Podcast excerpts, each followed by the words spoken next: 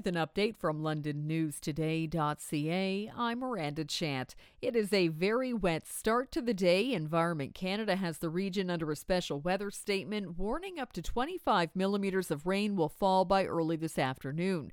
The rain began late last night and continued overnight.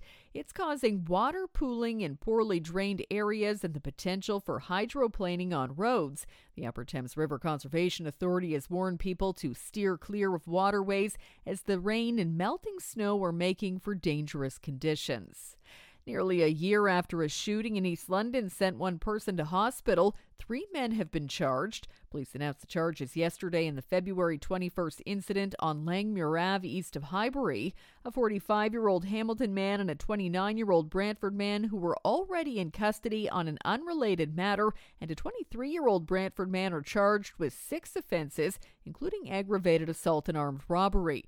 Police are still searching for the 23 year old. Tenants of a St. Thomas apartment building have been displaced by fire. The blaze broke out at 8 Jonas Street around 5:30 yesterday afternoon. One person was taken to hospital for treatment of minor burns and smoke inhalation. Victim Services Elgin is helping the eight displaced tenants. The cause of the fire is under investigation.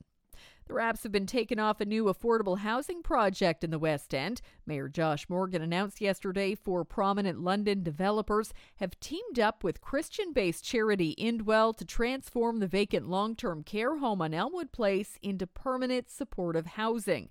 The retrofitted building will include 40 new units with wraparound services on site. For more on these and other stories, go to londonnewstoday.ca.